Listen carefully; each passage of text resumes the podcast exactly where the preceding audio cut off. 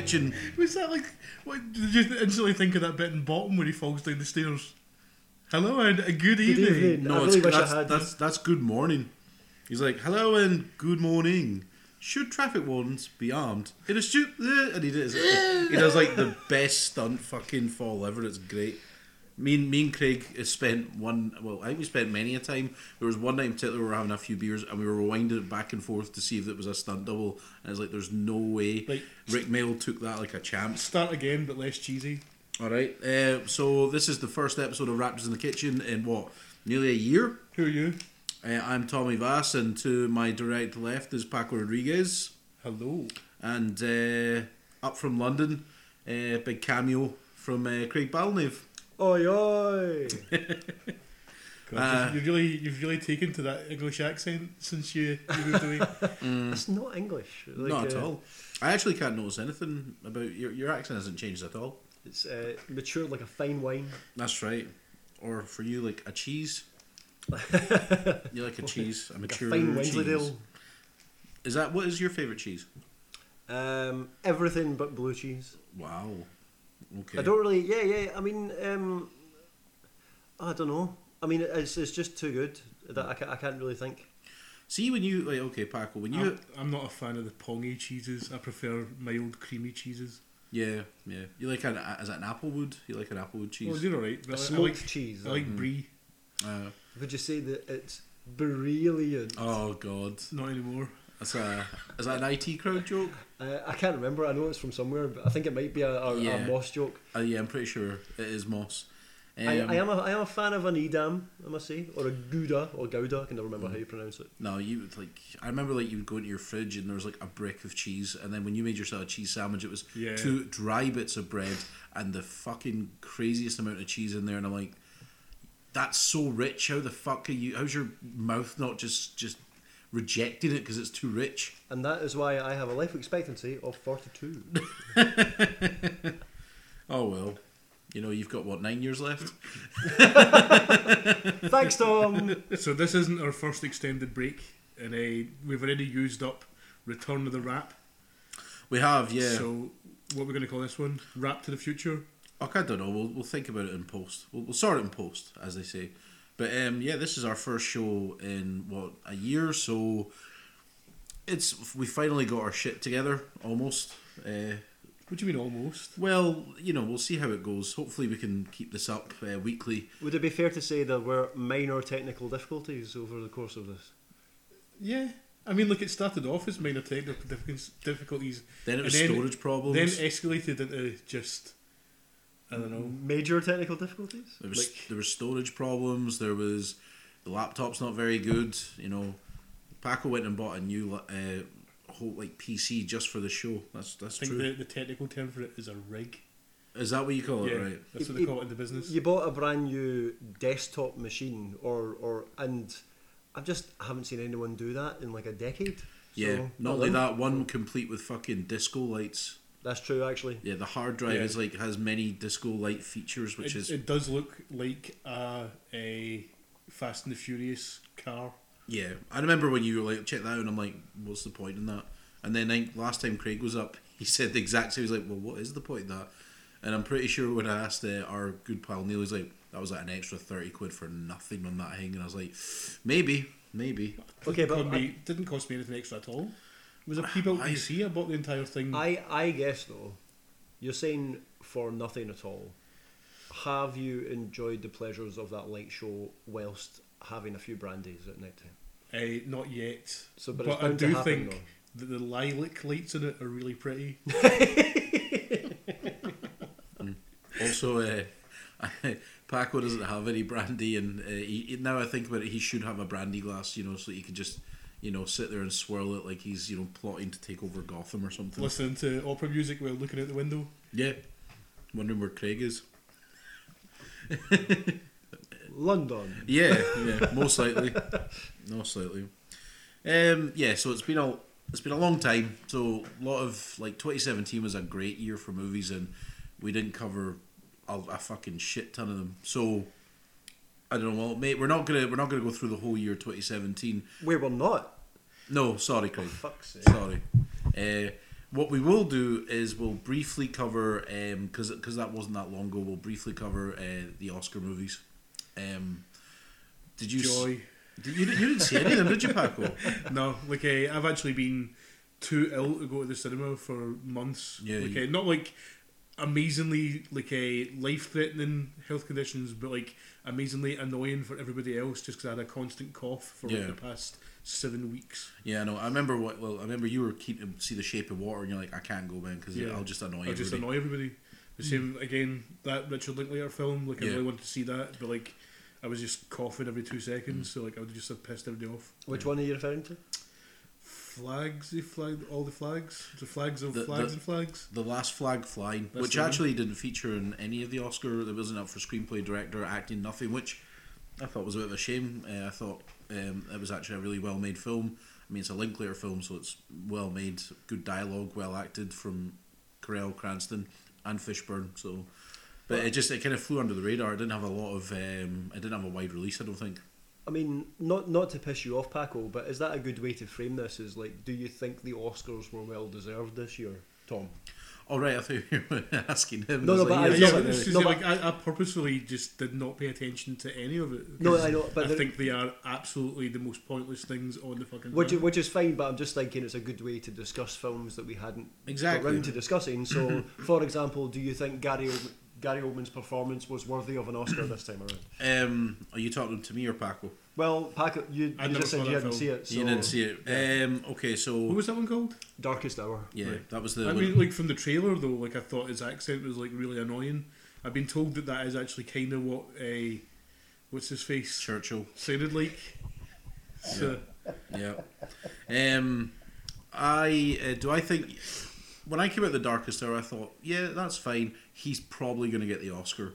Um, I then I watched like Phantom Thread, and I actually thought Daniel Day Lewis should have got it because I thought his um, his was a really a really subdued performance, but really quite I don't want to say creepy, just kind of unhinged, but subtly unhinged. Um, but they gave it to Gary Oldman, and I don't want to be one of those guys who says, "Oh well, he deserved it." Uh, you know, he's given life his life to cinema, and he's given us some great movies. So it's about time he got his dues. Um, he is good in uh, Darkest Hour. He's the best thing about the film. I mean, um, it's well shot and all that, and it's well made. But he's it's it's his film. He carries that film. Um, yeah, I mean, I, I would. I would have gave it to Daniel Day Lewis, but I'm not upset that Gary Oldman uh, that got it. I mean, just in, in terms of the film itself, I would say that I thought Darkest Hour was a distinctly average film. It is. I, I did, it was neither offensive nor nor am I was I especially blown away by it at all. Uh, and I did think as much as I thought Gary Oldman was good in it, it was that it had all the hallmarks of being a legacy Oscar. It was for his body of work. The fact that he'd never got one before is why he got it for that film. It's not because of the fact that that one performance was the one that really tipped it over the Yeah, scales. I you mean, know?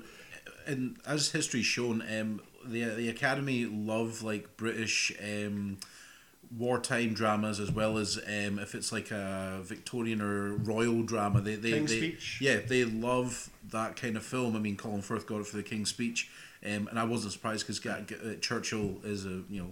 Tr- tremendously um, import, well important historical figure. Depending on how you want to look at it. I mean, one thing I there's a lot about that film I didn't realize. I didn't realize like when you watch it that Britain was was at the brink of surrendering so much, and Churchill happened to be the right man at the right time for the right job. But it kind of glossed over the fact that he was also a bit of a prick um, before the fact he was the prime minister.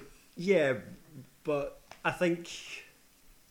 I th- yeah, okay, Tom, but I think that's not what the story was about. It's that's not, why, it's not, That's it's- not why. That was it. Wasn't a biopic. It was a snapshot of a of a period of time in his life and a country. Mm-hmm. But um, even despite that, though, you know how much I love that kind of era. I like Mm-hmm. historical films. I like it that Same. kind of era. And uh, I thought it had been done a lot more interestingly and a lot more entertainingly Uh, many times in the past. Yeah, I would agree with that. I, if it was gonna, if that film was gonna get anything, it was probably the the acting Oscar for Gary Oldman. Like you said, yeah, he's a reliable actor. Always usually turns in a good performance, despite you know could, he might be in a piece of shit like The Unborn, but he's still probably gonna be the best thing in it. Or it's gonna be a film that's like, yeah, it's average, but he's he carries it. He was absolutely the centerpiece. I as I stand by it though. I'm happy that he got it. Uh, I would have still I would have gave it to Daniel Day Lewis for Phantom Thread. Um, Did they at any point shoehorn in his uh, famous put down? Uh, I don't think so, but there's a couple of times where he is just a cheeky bugger to folk. so, Um, like, you know the line I'm talking about? Yeah, yeah, yeah, yeah, yeah. The, I may be drunk, but in the morning I'll be sober, and you'll still be ugly. Yeah, yeah. Yeah. Um, Classic. It is classic. Classic Churchill. Yeah. Um, So an average man in the pub would hit at me. That's that's that's true. um, Oscar, like, so is the question: Is that what do you think? I mean, well, I mean, okay, I, I what would, about? Um, I would probably agree. I mean, I can't claim to have seen. I've seen a decent amount of the Oscar-worthy films this year, but I can't claim to have seen them all. Was Get Out this year. yeah, I, well, it and was. I hadn't seen that. It was yeah, it was in the nominations this year. Um, heavily tipped to be a surprise dark horse, and it didn't actually quite make it. I again, sorry, carry on. Sorry, but all, all I was going to say was I just agree with you in the sense that out of the two options you gave me there, um, as much as I thought Phantom Thread was a very interesting, if um, pretty opaque film, um, I wouldn't have. I would have probably said Daniel Day Lewis's performance was better. It was a lot more nuanced than Gary Oldman's. Yeah, But again, Gary Oldman got it because he deserved it for past roles. Mhm. I mean, when I was thinking about this, I was like, well, what would I have get if it's like okay, so say I, he didn't get it for this film, what would I have awarded it for him? Say I, out of all his body work, what would I have gave it to him for? I'm like, well, I, I don't know if one in particular stands out. He's always good, you know, even if it's in like silly fun like The Fifth Element, he's really good in it. Um, I recently watched the ham sandwich of a film, uh, Bram Stoker's Dracula, and he is excellent in it, even though the rest of it is the most ham-fisted fucking thing I've ever seen. Uh, and it was, There's- fu- there's, but like- it was great. and There is it was some charm to that film. Like even Oh. Keanu Reeves, uh, like is- unconvincing of a English nobleman as he is. Yes. Like a, there's still something about his performance which is kind of like I watch- it- it's strangely watchable. It's just no. That's like I had this conversation with uh, my mate. Is Anthony Hopkins Van Helsing? In He that? is, and oh fuck, he chooses he chooses that scenery like nobody. Um, again, I, I said this to him. I this is the first time I watched it in about ten, maybe even the first time I watched it as an adult. I can't remember the last time I seen Bram Stoker's Dracula, but it came up on Netflix. I was like, oh well, fair play to Gary Oldman. Might as well stick this on. I always remember enjoying it. Uh, but it is, it's just, it's like the really old Hammer horror films that year where like a lot of the actors were theatrically trained, so were very over the top and whatever. But the film is extremely watchable, but it is so cheesy and so It's- it's ham been- fisted. It's been a long time since I've seen it. There's so many like folk a- in it as well. There's like Gary Oldman, Keanu Reeves, Winona Ryder, Cary Elwes, Anthony Hopkins, Monica Bellucci in a really like small Oh, really? cameo role. Yeah, Is she like one of the three vampire women? Yep, that's right. Um, and uh, there- there's someone, uh, Richard E. Grant, and uh, Tom Waits is in it as well. So you're like, oh yeah, fair enough. But Like again, it- it's been like a long time since I've seen the, the movie, but uh, I still remember the last time I read the book and like just was really distracted by the fact that like it was obviously written before they really understood how blood transfusions worked. Right. So like blood transfusions were a thing, I guess, at that point, because like obviously not everyone's blood is compatible, but in that book it's just like oh, just fucking everybody have a go. yeah, just, blood is blood. Everybody's bloods just go for it, just go. It'll Yeah. all work out fine. Yeah, but um, I uh, I don't know. Like, uh, there's a film that Gary Mo- Gary Oldman did called State of Grace, which is a really great and underrated film that nobody talks about, mainly because it was released the same week as Goodfellas, so it died a death.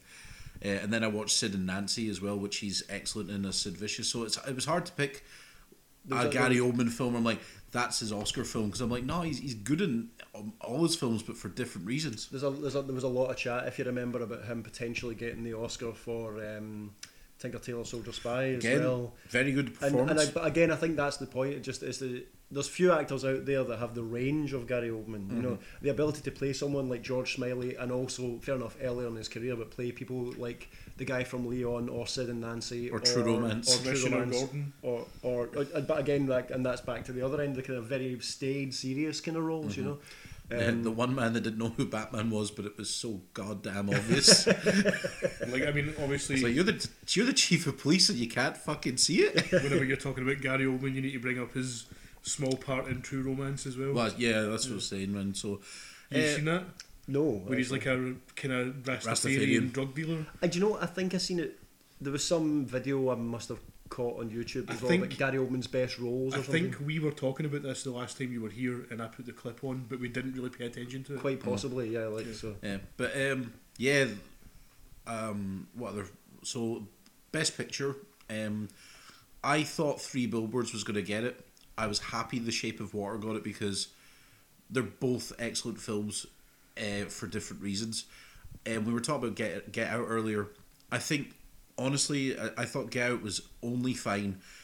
A- A horror film, a horror thriller in the best picture and all that categories is is something else. But I honestly thought I know that the film has got a big political statement, especially with how things are in America just now. But as the film for what it is, I didn't think it merited a Best Picture nomination, nor screenplay, nor actor, or nor director. So and it ended up winning Best Original Screenplay, which I. I was kind of shocked that I was like, really? I honestly didn't think it was going to get anything. that was a pretty competitive category as well, Yeah. from what I remember. There was a lot going on there, unusually this year. Um, yeah, But yeah, I mean, as, as, as someone who's not seen either Shape of Water or Get Out, I can only really comment on Three Billboards in that race. And it is an excellent, it is an excellent film. Like, um, it's the, Uh-huh. uh, I know there was a lot of controversy about the um, Sam Rockwell character. the supposed rehabilitation of his character, but I think to play him anything other than the way they played him would have made it far too black and white and simplistic. Yeah. I thought they they to to make to make him out as just because he's done horrible things doesn't mean he's not doesn't mean he's only capable of doing horrible Yeah. things. Um, and every, no one, no nobody ever really believes that they themselves are a bad person. No. So they will o- often try and better themselves in Mm-hmm. whatever twisted way in which um, his character does do it in the end. Yeah. So um, I don't, I didn't have any problem with that, but I do, I do think that played to some of the the the um, sensitivity that goes Mm-hmm. that's going around a, a lot at the moment. Um, and again, kind of what you're talking about with Get Out as well. I've not seen it, but it- certainly has captured this, for lack of a better term, captured the zeitgeist of that whole the way that Mm-hmm. the culture uh, is in America at the moment as well. Yeah. So. Um, yeah, there's a, there's a lot to unpack there. There's a lot going on. I was, um, I was as soon as I came out Three Billboards, I knew Frances McDormand was going to win that Best Actress Oscar. I was like, it's hers for the taking. She's she's a powerhouse in that film. Yeah. She's yeah. She, Sam Rockwell, I was very happy. He that was his first nomination, and his, his and he won it. And I was like, yep, absolutely deserved it. I thought he uh, played an absolute blinder. one of my favourite actors. I love Sa- everything I've seen Yeah. Sam Rockwell, and I thought I think he's been tremendous. He is excellent. Um, so I was happy that him and Frances McDormand got it um, for three billboards. Um, I think that's that was another acting Oscar. I was actually really happy to see was uh, Alison Jannings for uh, I Tonya, just because I really we all, we've all enjoyed The West Wing for what Yeah. you see because you've not quite finished it, Paco. Well, where were you? What season? Halfway through season four, but like now Oh my God! we no longer have the DVD box set because I think Craig took it back. Yeah, Craig. Uh, and it's no Did I? longer on Netflix and stuff like that. So It's all right. Neil's got it. I'll get it off him. It's on. It's on. It's on Sky. I don't think it is. Okay. Um, I think it, it might be. It might be in the box set. I'm pretty sure like I took another notion to continue watching it not that long ago and couldn't find it on anything that we've got. I think no. And we've got access to Sky, Amazon Prime, and Netflix. Yeah, no, I think you're right because I said to you, well, "Let's watch some West Wing." I'm up for that, but yeah, we couldn't find it. I'll get it off Neil. It's fine. Uh, I mean, I'll just get it legally. Okay. Well, um, uh, again, I thought the Alison Jan. I was like, again, I'm like, it's hers for the taking. Um, I, I turned out to be a surprise, surprisingly really good film. It was a very mixed bag of um, almost kind of mockumentary meets um, bumbling caper film. Uh, I thought Sebastian Stan was really great in it. Um, I thought like when Alison Janney got, it, I was like, yep. And if she didn't get it, I thought maybe um, Laurie Metcalf might have got it for Ladybird. Uh, because again, she was excellent in that as well. Maybe not as good as Alison Janney, but she wasn't far off it. Uh, again, Ladybird was supposed to be a dark horse of a film. Uh, I really enjoyed it. If I was a 15 year old girl, it'd be my favourite movie because um, that's very much what it kind of is. It's it's showing the life of like a, a mid teens uh, girl going through high school, going through all these things, and it's it's not like Napoleon Dynamite where it's about nothing. It's obviously about something, but it's like a kind of just showing these events in a really kind of comical and you know kind of tugs at heartstrings way. Uh, See, coming of age film, I guess. I, I've I've not seen that one either, Tommy. But the one thing I do know about it, as well as the, the reputation of being a good film, is that um, it might speak to. Obviously, we're, we're not like um, girls or American, but Yeah. we uh, it's it's a period piece which is actually set essentially 2003. essentially Lady Bird, Lady Bird would be the same age that we are if, if it was Yeah, really existing. So did did you reckon some of that played into your enjoyment of the film? Or I like- just I just thought it was a really well made film. It was uh, really well acted. Um, it was. Uh, I thought Saoirse Ronan was really good. Laurie Metcalf was really good. Everyone was decent. Everyone played their part, part really well. Um, and the fact that I'm a yeah, it was set in two thousand three, and the fact that I'm a, a thirty three year old male, I it didn't it didn't I didn't not not enjoy that. It didn't. en- encroach on my enjoyment of the film. I was like, yeah, 2003. I remember that. It was a it was a different time and whatnot. And yes, I wasn't a, a girl that grew, that grew up in American high school, etc. But I, it still it was a very funny. Um, I don't. It wasn't tragic. It was funny. It was like just a, a really good kind of dark drama piece. Uh, piece at the same time. It like had nice comedy to it. Um, I guess the question I'm asking is, um, you think you think it's a good film, but do, do you think anything was added to it as a result of it being kind of nostalgic? Uh, I didn't find too much nostalgia in it at all. I just yeah, it's like when they they talked about certain things in, that happened in you know two thousand three, and I was like yeah, that's fine. But again, I just What did happen in 2003? Uh, well, there were a lot a lot of it they talk about after like well, it does, there's no emphasis on it. It's pre it's post 9-11. It's kind of they talk about like there's a there was a lot of, there's changes in certain things. But as I said, the film is mainly focused on this girl Ladybird and her going through high school and you know having relationships with boys, having a a kind of fract well not fractured relationship but a shaky relationship with her mum. Um, what she wants to aspire to be, what you know, what she doesn't want to aspire to be, you know, things like that. It was just, it was, it was just a good kind of coming of age film. Um, I didn't think it was going to win anything. Saoirse Ronan's really good in it, but I, I was like, no, Frances McDormand's winning that actress. You know, I didn't think it was going to win writing or pictures based on the other films that were nominated in the, the several categories. That were, um, Is yeah, there anything else notable, notable worth talking about from the Oscars? uh, yes, uh, the fact that Roger Deakins won Best Cinematography is absolutely Or Blade Runner 2049? yeah. What was it? It was something like his twenty first nomination without was, a win or something. It was like something that. like that, and I was like, man, again, I was like, well, I was like, man, Get Out got nominated for Best Picture, but Blade Runner didn't. Do you Uh, know what? We did not mention Blade Runner before the show at all about something potentially to talk about. But like out of all the films we did not cover in the past year, Blade Runner is possibly the best one I have seen.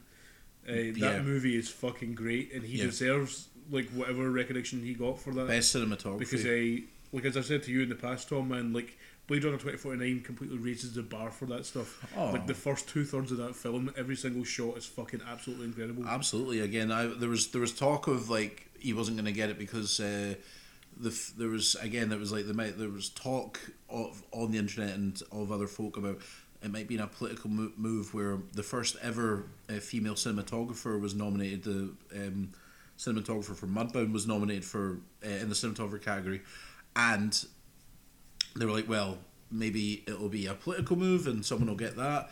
Um, but with Deakins, I was like, uh, they cannot deny him this. They can't. Um, but yeah, you're right. One of the films that I.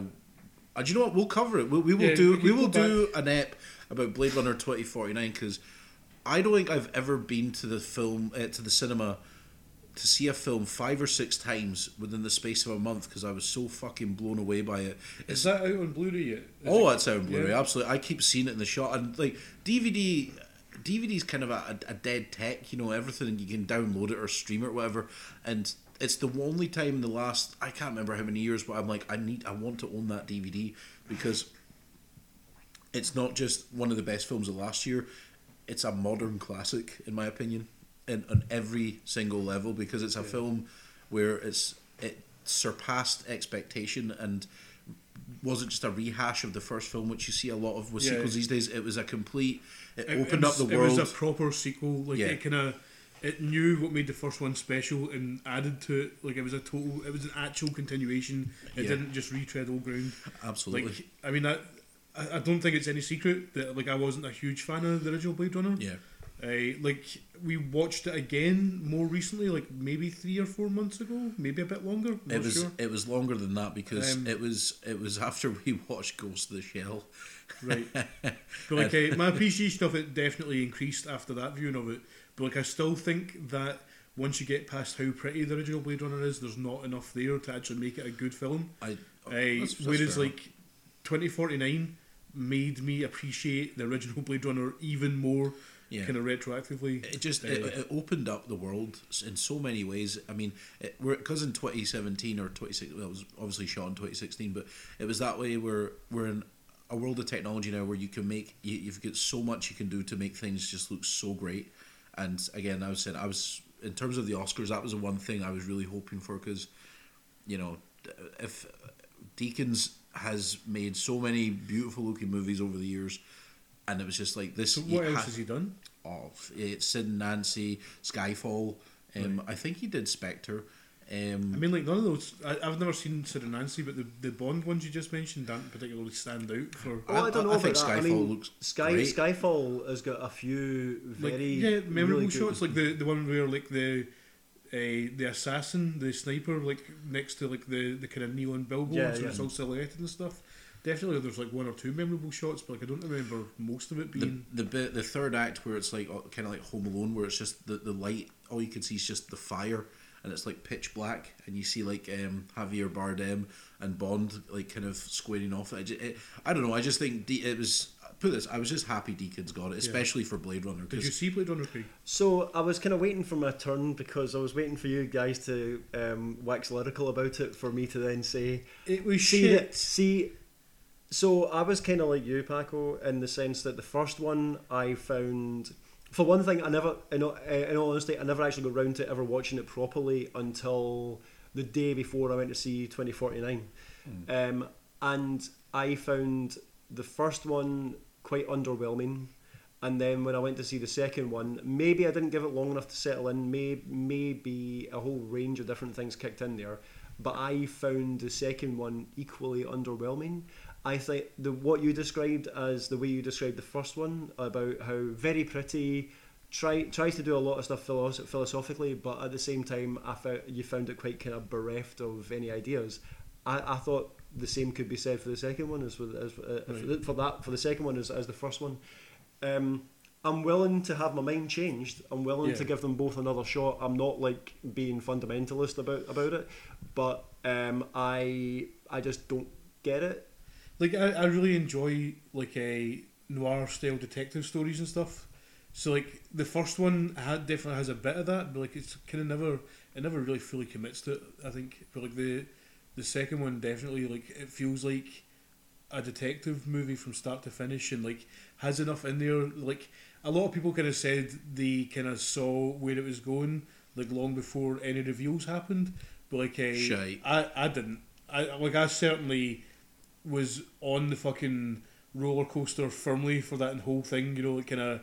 I, I thought I was ahead of the curve, like a suspecting what I did. Like I obviously I'm trying not to spoil it just here, which might be annoyingly vague. Uh, but like yeah, like I, I, I kind of I think I rode that line that the director intended for the whole plot. Yeah, uh, that's the thing. Like Blade Runner was just so well done. Even the trailer was so well done because it gave nothing away. You had an idea. I mean, I had a brief. I was like, right, well, and I, I discussed with uh, uh, Lee McPherson um, of uh, Monster Closet and friend of the podcast. uh, Like and uh, me and him have had many discussions about that film um, before and after, um, and I'm still in awe of it. Like I, as I said, I watched it five times at the cinema, and I came out with something different. Not different as in how the film goes, because I, I again I can't understand how folk it was deemed confusing uh, by a lot of US audiences. Where I'm like, it's not confusing at all. I deem I deem I came out of it thinking about just something I hadn't thought about uh, from the past, um, like from the third or the fourth time I seen it. Um, but yeah, incredible. Uh, anyway, so that was that was my main thing about the Oscars. It was Deakins. I was really happy he got it. Um, Is is there is there anything else that we want to talk about, like the vast swathes of time since we had a last podcast, um, or do we want to move on to upcoming But events? yeah, like we should probably just skip to. Skip to uh, the end. Yeah, skip to like the more recent stuff because Okay. like everybody who is at all interested in movies has probably heard a billion different opinions about the Last Jedi. They don't need three more people telling everybody that it's. Yeah. shit.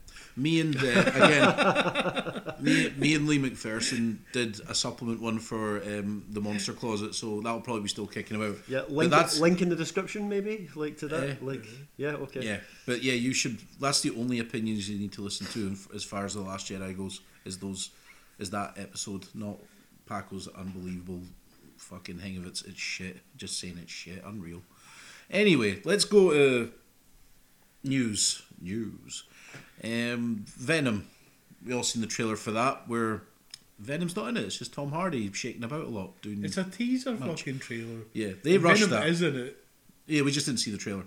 Yeah, He's- you do. He's not in it. Yeah, you see, like, there's a shot where there's like some business-looking dude standing in front of a capsule that's got like black stuff in it that undulates in a really unnatural way. That is not. That's the symbiote. Aye, but it's not Venom. Well, what about the end where you see the face that looks like the cover of the Disturbed album from way back? That disturbed album from way back. Well, anyway, one of the reasons, like new reports have been saying, the reason you don't see Tom Hardy in the full Venom suit is because um, it suggest there's suggestions that as the film goes on, come the end is when you're going to see him in the full suit. It's like as as Eddie Brock is going through his story, you're going to see like the symbiote like like going through the veins in his arms, and his, it's going to be a gradual process where he becomes But I mean, like in the trailer, you see it going, up his neck. well, the reports are that you're going to see him in full Venom suit come the end of the film when he's fighting the villain who is apparently is a, is a scientist who's also infected with the symbiote. Which was why I was going to ask you, Paco, who's Carnage? Uh, well, this is quite interesting considering Jessica Jones season two's just been on Netflix. Mm-hmm. Uh, that doctor, he is Carnage, Huh. Oh well, there you go. Um, or he is. He is at one point. Obviously, he's not now in the Marvel Cinematic Universe because they fucking killed him. Hmm. Spoilers for Jessica Jones season two. my Is that God, not just came out? it has Yeah, just came out. yeah. That's bad. He's, he is a bad guy in a superhero pot. Come They on. Could have stretched another Come on. series. Yeah. Yeah, there Uh, are folk that haven't seen all of Jessica Jones. They're not like me and you where they've got nothing else to do but binge on Netflix. Yeah, like uh, he like Carnage is actually like a, a few different people in the same way that like uh, the Venom symbiote was on Spider Man at one point before it was on Eddie Brock. Like uh, Carnage has had more than one uh, host as well. Host, uh, But like, yeah, that Doctor was one of them. Uh, as far as I'm aware, though, like the the main, like the the kind of the first incarnation of Carnage is like some kind of mental institute patient, some guy with kind of psychological problems. Okay, well, Though that might be toxin, I'm not sure. apologies for uh, the Jessica Jones spoiler there, folks. Um, but to be fair, it was just alright. um, so even though So He's sorry, sorry. Just just like um, about that though, I'm a bit confused because I'm I'm not I'm I'm a I'm a fan of the Marvel Cinematic Universe, but I've not really watched any of the series that have been on Netflix. Any of the kind of Daredevil. or you not Jessica seen Daredevil or that, No, I've not. But shit, man, get on that. Well, not Jessica Jones now. That's that's done for you. yeah, yeah. I mean, there's no Uh, need anymore. but watch Daredevil one and two at Well, least. um, so I guess my question is how mu- how interwoven is the t- are the TV series to the cinematic universe? Oh, like they're like not No. really. At all. They they Like the- mentioned they mentioned the Apart incident. from Agents of Shield. Well, that that one, like again, I've only seen bits of Agents of Shield, but like the movies don't acknowledge that the TV shows have happened at all. Okay. But then when it comes to the TV shows, they quite often reference what happens in the movies. Yeah, at Yeah. one So, point like- in, in Daredevil, they talk about the incident referring to what happens in Avengers Assemble in Yeah. New York. Yeah. Also, the fact that all the defenders are in New York at some place or another. It's like Daredevil's in Hell's Kitchen, Luke Cage is in Harlem. Um, I can't mind. Jessica Jones is also Hell's Kitchen. Yes, uh, and um, Iron Fist is who, Who fucking, fucking cares. cares? Uh, and it's like Danny Bland. yeah, Danny Rand. Who cares? Uh, but yeah, so it's like, but the thing is, But is like, these like Venom so- and that weren't in the TV shows. Like uh, my knowledge of that comes from the '90s Spider-Man animated. No, TV yeah, I show. got that, but just because you were the one who was talking about the the potential crossover between Jessica Jones TV series and the Venom movie, that's Yeah. why in Yeah. my head I was thinking, oh right, well does that mean how? No. does Well, that this this isn't a this isn't part of the MCU though, is it? 'Cause, no, like, um, Sony are the ones that have the rights to Spider-Man, and Venom is a Spider-Man no, but, character. but, but again, no, you'll notice at the beginning of the trailer, much like Spider-Man: Homecoming, because um, Sony wants some of that big, big, sweet dollar signs that Marvel have got, Which and they're getting. can't, and they can't make a Spider-Man movie for themselves for shit. Then the, the it's it is now certainly obviously Spider-Man: Homecoming was part of the MCU, but is still half owned by Sony. yeah, it's like the So I'm share. is, Venom is that is the as case with this though? I'm, I'm sure there's a Marvel. There's, I'm sure there's a, a Well, Marvel. there was there was always a Marvel. thing. Well, there was always a Marvel okay. uh, logo it's on. it's the- not it's not official MCU canon, but Peter Parker will be in Venom. Like Tom Holland is on the cast list. Tom Well, then- Holland is in Venom. He- Well, it's- that makes he- it kind of. Well, you've got, you've got it's Yeah. got to be part of the MCU Yeah. then. Yeah, Like, well, so- they're saying it's not official canon, but it's that way. Sony and Marvel have like a deal where it's like, yeah, we need Spider Man for this amount of film. So who knows? Tom Holland's Spider Man might go back to Sony, and then they bring in Venom and him into a re re re reboot of Spider Man. So who fucking knows? But anyway. So I, I mean, I'm still looking forward to Venom. It's, it might, it, hopefully, it's something different. The fact that Tom Hardy's attached is exciting. Ruben Fleischer's the director who did Zombieland. I like Zombieland. I'll tell you so what though, like if this ends up a fight between Venom and Carnage, that has the potential to be a CGI clusterfuck mess, just like a total, you know, unwatchable piece of shit. Like well, But the, the problem, that, that, like, so the problem is though, there's nothing wrong with having CG characters fight each other as long as it's done well and it pays attention to the character moments of the scene and not the spectacle of it. Right. Well. That's the problem that DC films have over like like Marvel. and ones. Marvel, Marvel. Yeah, but but Marvel gets it right more often than it gets it wrong, whereas Um, DC is the reverse. or at least makes it entertaining. yeah, it's like And even and even the one, arguably the one good D, of DC extended universe fil- film Wonder Woman. ends badly because Yeah. of that, right? Yep. Whereas, um, uh, and what this is what I'm getting at in terms of the in terms of the CGI. Just because it's two CGI characters fighting each other doesn't necessarily mean that it's going to be bad because of that. It just means Yeah. that you're going to have it's going to be.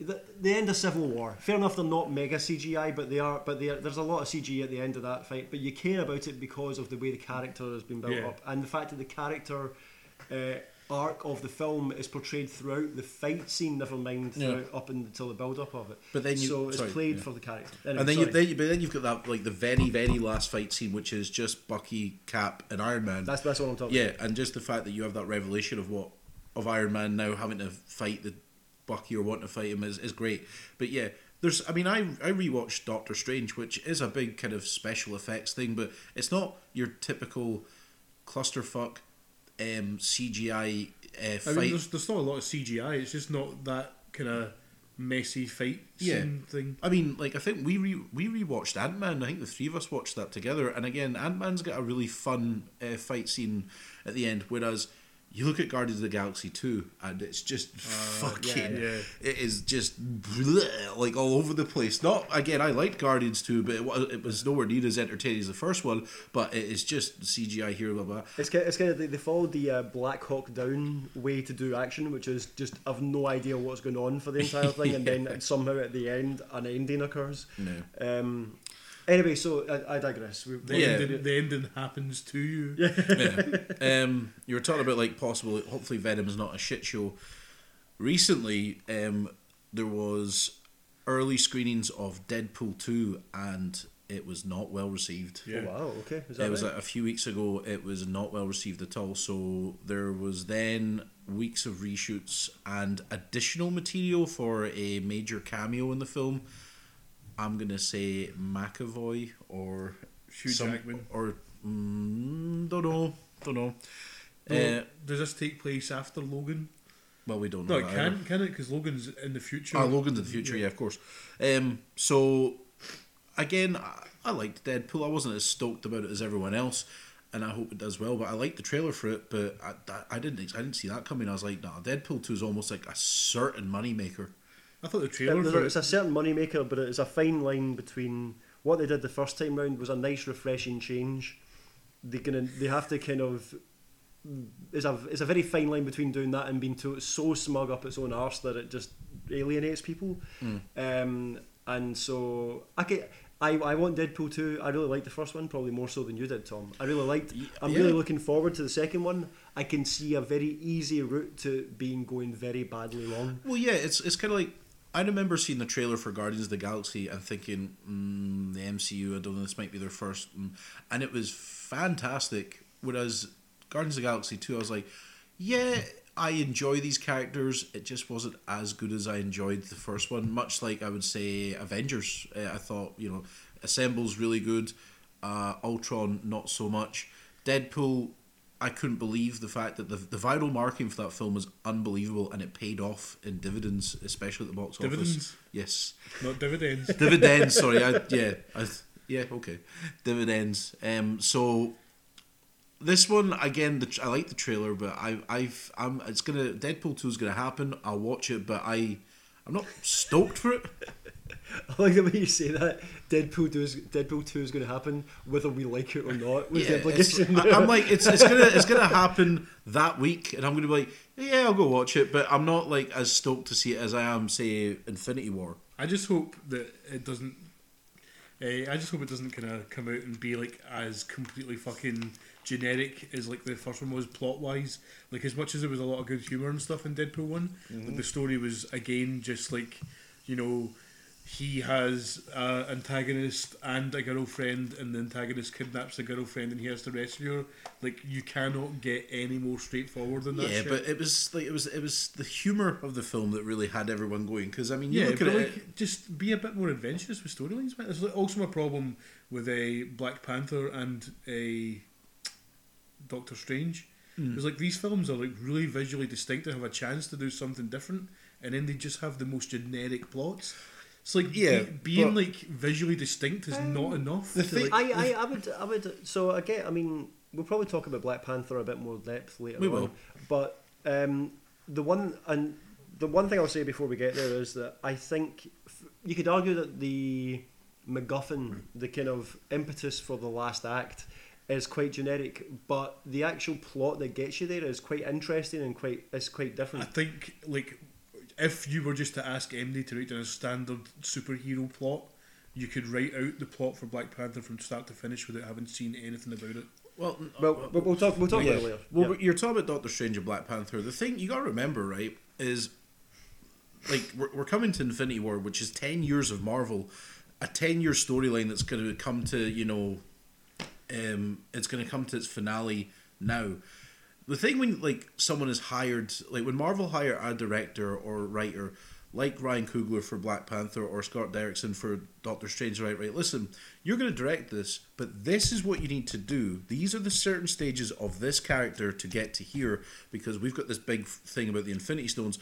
So all of this has to happen. You just need to connect the dots, and you can write it how you want, but you have to include these things. Which, think- which is true, were it not for the fact that I did hear an interview with Ryan Coogler recently, and and he says that that was pretty much not the case for Black Panther, because you because you could watch Black Panther and and it's like it's probably the most separate from all the other Marvel Yeah. films. It barely there's barely any mention to any other Marvel uh, MCU shenanigans taking place. You know, there's Yeah. no mention of Infinity Stones.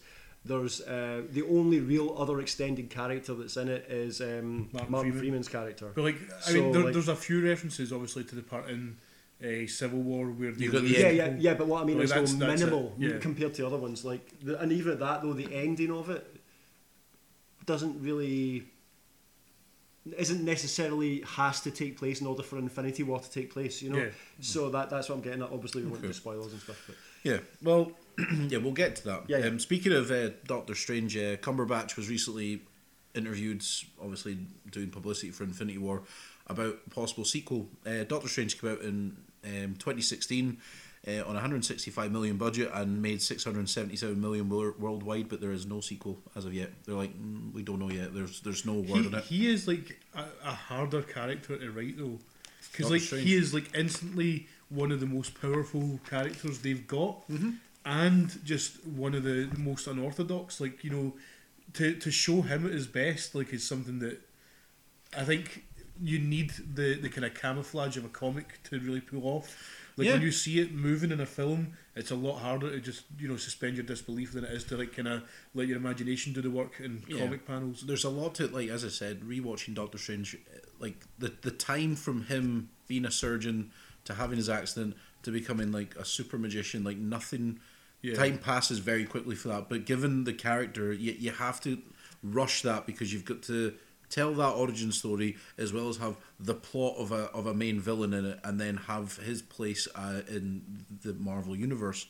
Um, and again, I, as I've said before, Doctor Strange is fine. It's it sits there nicely as in yeah, it's a fine Marvel film. It's it's all right. You know, On, on top of that as well, Tom. I mean, I think not so much for Doctor Strange because this is the first time we've ever seen him on the big screen, but um, the because of the amount of times we've seen a Batman, a Spider-Man, a Superman origin story, the appetites for origin stories in general is very low these days. Oh, hence aye. why you have to kind of quickly go through it. yeah, the one but again I, I guess it does bleed into the idea that so the big the big kind of obviously as you say Infinity War we've probably all seen the trailer now both trailers now we will get to them. we'll get to yeah. that but all I will say is that the the big because it is the crux the big finale of this 10 years then all likelihood there will probably be at least one or two major character deaths in, Yeah. in, in, Yeah. in either this one or, in, or Avengers 4 shortly afterwards what does that? Well- I mean, is it? Are they going to pull as a fast one, and maybe Doctor Strange was only ever going to be? May, Yeah. Maybe, but like again, the, the, because of the internet is what it is, and you have so many outlets knowing that Hemsworth has talked about retiring, his and um, Evans's contract's up.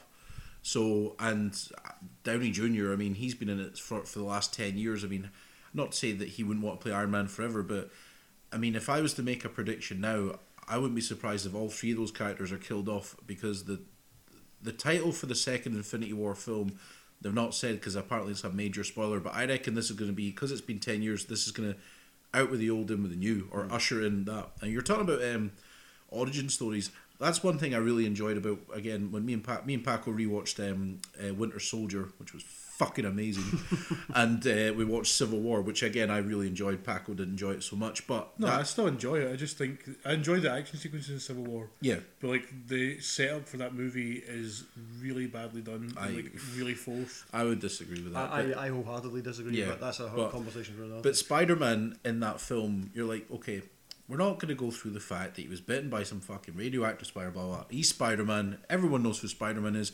We just insert him into the film and we quickly have him talk to Tony Stark, talk about the fact that he's Spider Man, and then we get to him uh, at the airport where they fight. And he is, he's. He steals the show uh, in a lot of those scenes in there's, a, Civil there's War. a, I mean, in that exact conversation, there's a point where Peter Parker tries to start explaining to Iron Man, to Tony Stark, how it happened, and he essentially says, "I don't care," mimicking what every audience member probably has for Mm. yeah, like for a in long in- time. in a smart way. Yeah, but um, so yeah, we'll get to Infinity War. Um, switching gears uh, from superheroes, um, Danny Boyle will direct the next James Bond, and I think that is a great choice. I mean, an interesting At least we know the first two acts will be good. Well, the, well, funnily enough, it's it is John Hodge that's going to co-write the script with him, who wrote co-wrote Trainspotting with him, but also co-wrote that fucking mess of a film Trance, which I thought was messy Is that the one about the art thieves? Yeah, McAvoy, and it's like Uh, Rosario Dawson. Rosario Dawson at one point shaves her bits because apparently it's a it's a big plot thing in that film, which is daft. Um, it's a daft film. Um, I think was it Garland or Hodge that co-wrote Sunshine. It was Garland. Scarlet. But in saying that, Garland's got all kinds That's of Alex credit. Garland. Yeah. Yeah. For the for the people at home. For those for those not Not doing the the know. Harry Enfield way of pronouncing people's names. But he's he's got credit anyway. 'cause he write he he made Ex Machina, so. And I've not seen Annihilation, but I will get to that. But what do you think, Danny Boyle directing James Bond? I so the, I guess the first the first thought that comes to my mind is it's a very unusual choice for Danny Boyle because he always strikes me as quite a kind of socially aware director, right? He famously. Um, uh, when he was doing the Olympic opening ceremony, made it quite kind of um, you know socialist in a sense, uh, like talking about the NHS in the middle of it. Um, he uh, was offered a knighthood because of his services Yeah. and rejected it. and I guess the point I'm trying to get at is for him to go from that to then um, wanting to direct the most upper crust, for lack of a bit right, for lack of a better term, right wing uh, British character. Well, one- it's quite surp- it's quite quite surprising to me. So I mean, I, so that's no reflection on whether or not he'll be a good director. I think he's a great director. Mm-hmm. Yeah. But I, but I'm just I just found it a very interesting Well, choice. what I think is going to be quite jarring as well is one thing he, he has said is that him they have an idea of what they want to do for Bond and they're going to write it, but he has also said that, that you know he, the time from the word words that were used. This is not his words, but words that were used to extent was not. He's going to make him more not so much a feminist Bond, but less kind of chauvinistic and Nice arse slappy. yeah, less chauvinistic and the I think a word someone used was rapey, um, which I think was a bit over the top to describe that. Um, and because it is Daniel Craig that's going to be Bond probably for the last time, it's going to be interesting how Danny Boyle Danny Boyle's take on that character. Um, that doesn't mean to say that it's not already it's not already been it's been fine. Like he's had like Daniel Craig has I think been consistent with his character with Bond. The films haven't been, but um, you know what Bond film has a hundred percent. Do we know who's writing it? Is that Jo-? John John Hodge, John uh, Hodge. yeah, uh, co-writing it with Danny Boyle. Um, but yeah, I, I like Danny Boyle as a director, so I'm I'm excited to see what he does with it. I mean, yeah, there's been plenty of terrible Bond films, so if it's another bad one, then Yeah, just no, add it to the pile. no- yeah, nobody's got a hundred percent track record of they've done every single every Bond they've done is brilliant. You get one or two, most four, I would say a push if you're Connery. Uh, yeah, and um, I mean the last one was no great shakes either. Spectre Uh, was so uh, fucking Spectre, forgettable. Spectre was was really annoying because I, I thought the first half of it was very good, and I thought it had so much promise to it given the the caliber of those involved. Yeah. Um, and it was just very disappointing. it's like, oh, it turns out that, and again, Spectre's been out for ages, so like I don't mind spoiling his it. adopted brother. Yeah, it's like, oh man, him and Blofeld are actually kind of related, and you're like, fuck off. And then, And they did that really annoying thing where they tried to make him out to be like some grand mastermind, like He's saying that he was, he was responsible for every one of the other Daniel Craig villains. There's a But, lot of like, they- retconning. Yeah, they Aye. did not have the actual work put in to make that pay off. he's like, at I've been, he says, Yeah, I've been not- the author, is it the author of your pain? some of that. Yeah, yeah, Yeah. and and and also on top of that as well, they did the uh, that thing where similar to Star Trek Into Darkness, where they um, Ooh, tried to shite. pretend tried to pretend that um, to everyone in every press release that he wasn't playing Blofeld when everybody everybody knew it was I Blofeld. were like, you've so just when they got Waltz in, of course yeah. he is. So, but but but so and the and the thing is called Spectre. I mean, Yeah. what- yeah. And so, but and so therefore, and but but which is which is neither here nor there. Whether was it not for the fact that they make such a big deal out of him revealing that his name is actually Ernst Stavro Blofeld, Yeah.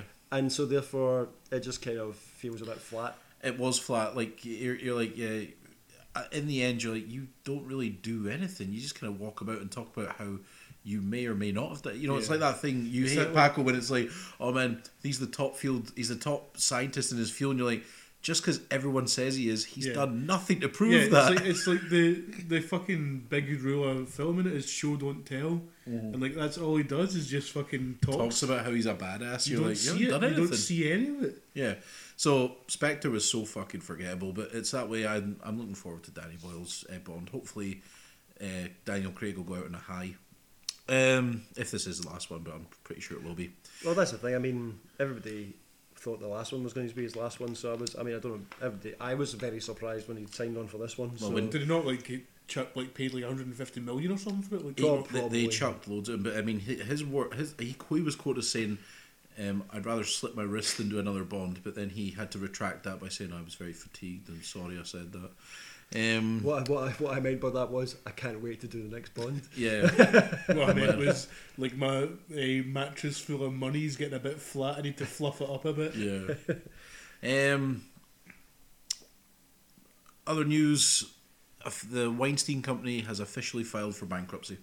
Really, Yep, uh, they on Monday they officially uh, filed for it, but bankruptcy. yeah, because Okay. who the fuck wants to work for them just now? Yeah, but like there's a difference between like not being able to get work and not having money. No, but I think I think it's uh, the yeah, I think the brand is so poisonous that The- the I think, the- I think the, any pulled out. assets they have, Have just been Yes. like liquidated. yeah, Yeah. but I mean, been bought up. Anything that's worth any money has been bought up by other Yeah, companies now. licensing to like Pulp Fiction and things like that. Yeah. I think she- well, wouldn't say that that's Miramax, but It's, um, one, it's one of it's one of the, sh- the the few joys of um, Raptors not being on for the last year or so is that we've not had to discuss every single awful revelation that Yeah. comes out That's very every, true. every week or so. Yeah, we, that's that's actually why we weren't on. Uh, so the hopes for this is that they will reorganize and produce TV shows and films under new ownership. Not a chance. You keep that name, you're getting fuck all. Nobody wants to be associated by, with the Weinstein Company at all. That name is poisonous throughout the film industry. Good luck if that is what their plans are. And the thing and the thing is as well, it's not just Harvey that was um, No, to blame. I mean, and what I mean by that is that he was the one who was the perpetrating the awful acts, but it was an open secret in the company that it was happening, and they all covered it up. So Well- nobody's going to want to work with anyone associated with it. Never mind Harvey. Well, it's funny you mention that, Craig, because also um, employees uh, that's been, employees have been released from their non-disclosure agreements, so there'll be books and go, all yeah. kinds of Yeah. chats like, "Oh man, did you know Ben Affleck did this?" or "Do you know that Harvey Weinstein did?" You know, I wonder what names are going to get chucked Yeah. around. I what did Ben Affleck did. No, I'm just saying because because like you know like you know like Kevin like there was rumor like I say rumors there was hearsay about oh Ben Affleck knew and Matt Damon knew and folk knew and they, they didn't do anything there they've been alleged not to be involved but they knew but did nothing about it. Quentin Tarantino has distanced himself from the uh, Weinstein's Uma Thurman came out and said a bunch of stuff that over the years how she felt um, dead uncomfortable working for them. Uh, you know, it's just what I'm saying is all that right now is he said, she said, but it'll be it'll be it'll be interesting to see Yeah. now that all their employees are like you can't say shit or we'll sue you. It's like no. so what's sit happening to. Weinstein? Is he actually getting sent to jail or something? For I think he's, he's under umpteen different investigations at the moment, but he's at, at the moment he's still a free man.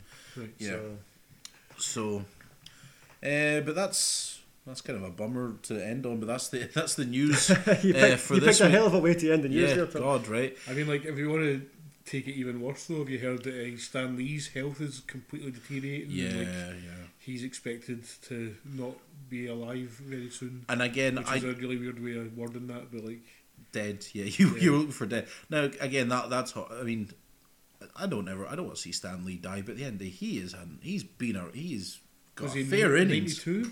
He's, Something he's like that. definitely Like- around about that age. Yeah, the other thing, like when I was reading stuff about this, like uh, seemingly like a lot of people are taking advantage of both him and his daughter just now, and like you know, like taking them for a ride, and like they- they're basically just hemorrhaging money. Like there's like loads of different like kind of sales and stuff going through that people don't really know much about, and it's Right. like it is expected that like they're just everyone's taking advantage of the fact that like he's He's dying. He's It's in all poor health, Okay, that's yeah. that's oh, fucking hell. Well, uh, it's well a let's fucking shame, man. no. Well, let's let's let's let's let's, let's let's not prematurely um, yeah. Or giving him an obituary at yeah. the moment. Get so- well, Stan. Yeah. Uh, let's let's pick up the mood and let's actually talk about the trailers we watched. Do you want? Will we go for Infinity War first? Let's talk about Rachel's just to pick up. My God.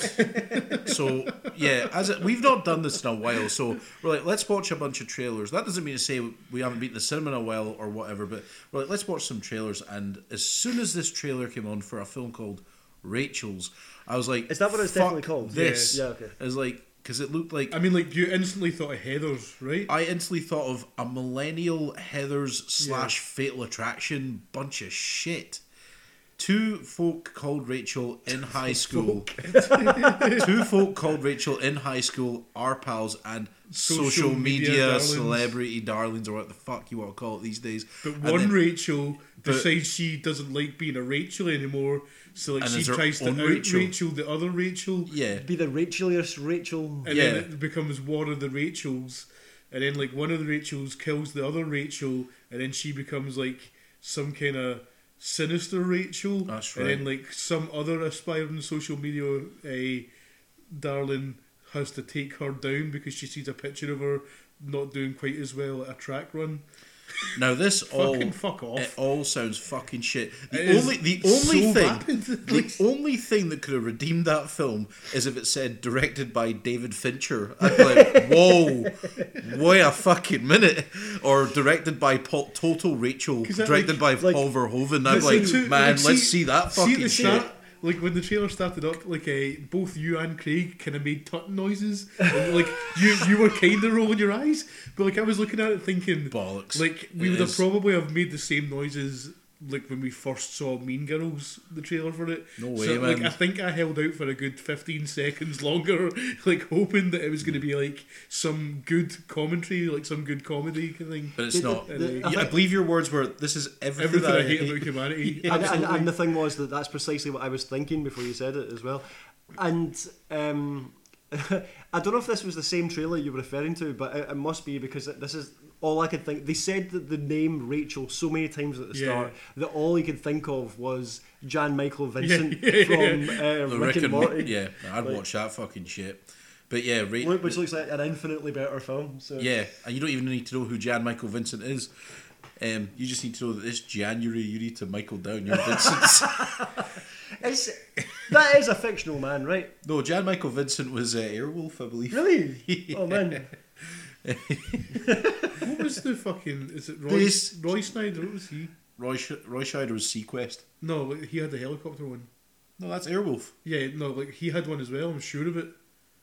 Mm. Blue Thunder Oh wait, I, that, that wasn't Roy Scheider, was it? was it not? Uh, no, Roy Scheider. No, He was he he? definitely had like a TV show where he was like some kind of advanced helicopter pilot. Oh man, see the eighties were great. weren't they? Maybe. Like, I mean, I mean, Knightboat wasn't far off it, really, was it? Um, What was Knightboat? Was Knightboat that the, was the Simpsons pastiche of it, where Of Knight they Rider. had of Knight Rider, where they had, but every week there was like an inlet or a fjord that they had to chase But people was that not just Thunder in Paradise? Pretty much. Uh, yeah, but it was also like Tommy, sing the theme tune for Thunder in Paradise. I actually can't. It's, it's it goes something like, is it not Thunder? It I, is it not just the title? Yeah, yeah, Pretty yeah. much. yeah, that's it. I, I never watched Thunder in Paradise. Uh, With, Really? uh, really? No, I, You it- are like the demographic for Thunder in yeah. Paradise. When, when I was I watched that several times. in, Like, in the night. No, I think I'm caught a brief clip of the film of Thunder in Paradise. there was a film. I think so. I'm pretty, Hogan was involved, definitely. Well, Um, yeah, but well, because he was the star of Thunder in Paradise. Yeah, I'm as sure it Roy Thunder or whatever the fuck Roy his name was. Thunder. like, but not with with Brutus Beefcake and Jimmy Hart in it as well. yeah, well, like, that was his pals. Um, Yeah. You're gonna no- tell us next that you didn't watch Suburban Commando? Oh no, I loved that film as I was a kid. That was outrageously stupid. Uh, I don't know. fa- what's your favourite bit of Suburban Commando? Oh, mm, I'm trying to think. There was a couple of bits I quite liked. There was a bit where I liked it when um, Christopher Lloyd got the suit and tried to be Suburban Commando, but he couldn't because he was a total weed. Um, A total weed. but uh, fuck, I liked it when the Undertaker and his bounty hunter friend turned up. That was cool. When they spoke, you're a dead man, Ramsey. Uh, is that what they said? Yeah. Oh, do you remember? Is it Shep, Ra- Shep Ramsey? That was Hogan's name in it. Uh, I Do you know, do you know I- pretty I- much all I can remember about it is uh, that bit where the Undertaker speaks and he's got a squeaky voice, and then the other bit where Hulk Hogan, for some reason, throws a skateboard into space. into space. Oh, yeah, like yeah, he that's throws right. it and Yeah. it leaves Earth's atmosphere, Yeah. and then at the end of the film, you see it in space. I have Yeah. I have never I've never seen this one, but now I want to. Um, It's it's it's fucking garbage. But see, when you were six years old, it was like the best thing. That and the film he was in uh, called No Holds Barred with uh, Tom Tiny Lister, or as he was known back in the day, Zeus. and the point being is that all of these films look a lot better than the Rachels. Um, Is Yeah. that what we were talking about? That's what we were were talking I? about. How did we get on to that? Yeah, Because we were talking about Jan Michael Vincent. yeah. But um, yeah, the Rachels looks like. F- just loo- it. Avoid. It's actually the second really uh, kind of just miss. wha- What's the word I'm looking for? It's just like I don't know. I- hate it. It's the second trailer I've seen today where I actively hate it. The other one we didn't watch together that I saw at the start of uh, Red Sparrow was a a movie called I Feel Pretty. Oh, that I was I was going to talk about that. Yeah, that's the new Amy Schumer one. Yeah. yeah. Who is Amy Schumer? She is an American comedian, Um, stand-up yeah. comedian. Who likes to make a lot of uh, kind of inappropriate, fun sex jokes? That's her kind of. Is she like? Is she like really skinny and pretty in real life? and they've got like a kind of fat. suit No, on, she's a, she's she's a wee bit. She got a wee She's bit a wee later. bit portly. Yeah. Um. She's in a. She did a film called Trainwreck, which was actually quite funny. Right. with with John Cena to continue the um, And- wrestling. yes. Wrestling stuff. John Cena's really Uh, funny but in yeah, that film. that, that John Cena, pretty John thing. Actually um, sorry, but John Cena is actually um, a surprisingly good actor. Like um, in terms of like playing what he does, you know, like Yeah. he's not he's not like a, a great range or anything, but he's got his moments. yeah. He's See, in, if you were like a marketing guy for John Cena, would you have him like have posters with like the captions like "It's Cena time" because like obviously that's like the word for dinner. And it's like you know. You know That another. is such a niche market you're going for there. I mean, in Spain it'd be all the rage. Yeah. Oh, He's God. um. He's his cameo in. Uh, the very underrated film Sisters was actually really good as well. That's exactly what I was thinking of just there. Yeah. Like um, Remember, it was one with Amy Poehler and uh, oh god damn it! Wait, I just who cares? That I feel pretty though. Like, uh, is one of those things where I think it's supposed to have like a good message, and that you know people will find you attractive if you have confidence. But like, really, it just seems like a completely tone deaf uh, It got- effort. To, it got a lot of it was pilloried a lot online when it first came out, saying exactly what you just said, which was that it it thinks it's going for something, but it's missing yeah, the mark it's widely. just- it Right. looks so Um, fucking terrible. Yeah, yeah. Yeah. Um, a trailer I quite liked was uh, Tag, the one with Jeremy Renner, Jon Hamm. Um, What do you mean, The Hangover Four? which which is true, but I mean, I I looked at it and I and when I first heard knew the concept and I seen the tra- the who was in it and stuff, I thought this is probably going to be very average at best, probably quite poor. And the trailer, I think, makes it look quite fun. fun. Yeah. I mean, I don't, I don't, comedy. I don't see it. It doesn't, it didn't offend me in any way. It seemed, seemed okay. I'd Yeah. get, I'll give it, a, I'll give it a watch. But like, you'll also then forget about it a minute later. what's, Yeah, wrong, no- what's wrong with that? Yeah, okay. yeah, it's a total doesn't it doesn't have to be like an absolutely tremendous like the comedy. Hangover or something like yeah, that. Yeah. for it for it to be enjoyable and fine. Yeah. Um, so the f- premise of this film is, again, based on a true story. Uh, these group of friends have been playing the same game of tag for 30 years. Doesn't matter if it's um, one's at a wedding, one's um, at the birth of their child. They will tag each other and they need to kind of play. And it's it sounds ridiculous, and it is. But um, the trailer I thought was quite funny. As I said, Jeremy Renner, Jon Hamm, who is It's always good. one of the most uh, comedic, funniest guys in Hollywood, but he doesn't get enough comedy roles. Yeah. And uh, Ed Helms also is in it. Um, but yeah, check it out. Um, I thought it looked fine. Uh, and Isla Fisher is in it as well. That's right. nice Um, wee Toast of London reference there. Thank you. Um, Titan. That was the next trailer. The minute you see starring Sam Worthington, I You're mean, like they obviously couldn't afford Joel Edgerton. yeah, it's kind of like right, Sam Worthington. Right, when did he make a good film? Well, I mean, it's, the thing I made a joke about it afterwards, but so if anyone's who's not seen the trailer, it looks essentially very similar to Avatar. In terms of the idea that Sam Worthington is a guy who gets experimented on and then goes through some kind of metamorphosis. I don't don't get me wrong. I It's, don't, I'd say not, it's, more like Splice or yeah, any yeah, other. yeah, okay, but I'm just what I mean. Feature. What I mean by it though is the fact that um, I'm not saying like from point A to point B to point C of the plot it, it looks exactly the same, but I'm just saying as a feel to it, it's almost like the casting choice seems very much kind of to me. Oh, who's that guy that went that did the exact same thing in a really famous film? Let's just get him in to do the exact Yeah. same thing. Like So the, the plot had kind of promise though. I think at the start with the whole we're going to have to genetically modify humans to be able to survive in the harsher environments of Titan because Earth is fucked, and if we're going to survive as a species, we need to kind of, you know, t- like basically move to a different planet. Well, Yeah. I think you were just won over by the sentence that went to the effect of half of humanity is going to die, and you were just Yeah. like, "Yay!" Yeah, it's like you watch. I, I, I- I just think it looks so fucking by the numbers and looks like a cheap, Yeah.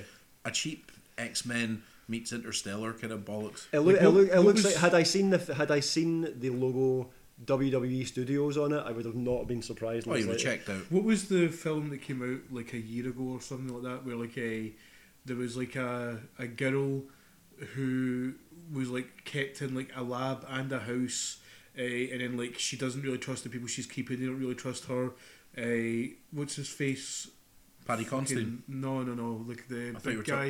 He's in the Illusionist. He's in. Uh, why he's in Shoot 'Em Up? Why am I having trouble remembering who what his name is? Oh, Paul Giamatti. There, yeah, he was in it. Like a. Oh, I I know what you're talking then about. it's like she kind of breaks out and ends up killing a lot of people, Yeah. including the kind of people who were kind of nice to her and stuff. Like, yeah, you know what I'm I, I remember about? watching that Like- thinking it looked a bit like Splice. Yeah, exactly, Splice, and yeah. that's the same as this. Like, it looks like Yeah. Splice. It's that whole thing where it's just like in Species, even like Species, Yeah. maybe being the first example of this. yeah, but this without the shagging. yeah. Species, Titan Species without the shagging. Yeah, there we go. So that was Titan. Looks shite. Was it the Titan? No, just Titan. No, that was the Titan. I What oh, was it? Which makes Yeah. which doesn't which makes even less sense because Titan would make a lot more. Sam Worthington in Clash of the Titans. Yes, he was. So he was, yeah. Yeah, there which is go. the sequel to this. That's right. Well, prequel. uh, so uh, that moves us on to a positive trailer, which we were talking about earlier Avengers Infinity War, trailer 2. It dropped this week. Everyone lost their fucking shit because it looks the nuts. Um, Craig, your thoughts? Oh wow. Um. So yeah, I mean, are we, do we have an hour left of the podcast? Unfortunately, no. We've we've still got films to talk about. Um, so, briefly, was the trailer? How did it make you feel? Are you super psyched? Do you think it was a bit disappointing? Is it got a lot to live up to? How you know? Were you when you watched it initially like, wow, that's exactly what I want to see, and I just hope it works. So yeah, I mean, ob- um, obviously this is the second tra- full trailer for the next Avengers film, Infinity War. I feel the exact same way about this one as I did about the first one, which is that this. I'm very excited about it. This is a final, as you, as we say, a final years. culmination of all years. this building up to it now. Um, I do think that despite some big missteps, um, Marvel do get it right more often than not. One, of, however, one of those missteps being the most recent Avengers film. Um, so, but I would say that I'm cautious. I'm optimistic. I wouldn't even say cautiously optimistic. I am optimistic. I think they'll probably make a good go of it. I think probably, unlike normal, the decision to split it into two separate films suggests to me that they know they couldn't fit all 30 star build stars Yeah. into a single two and a half hour film Yeah. properly.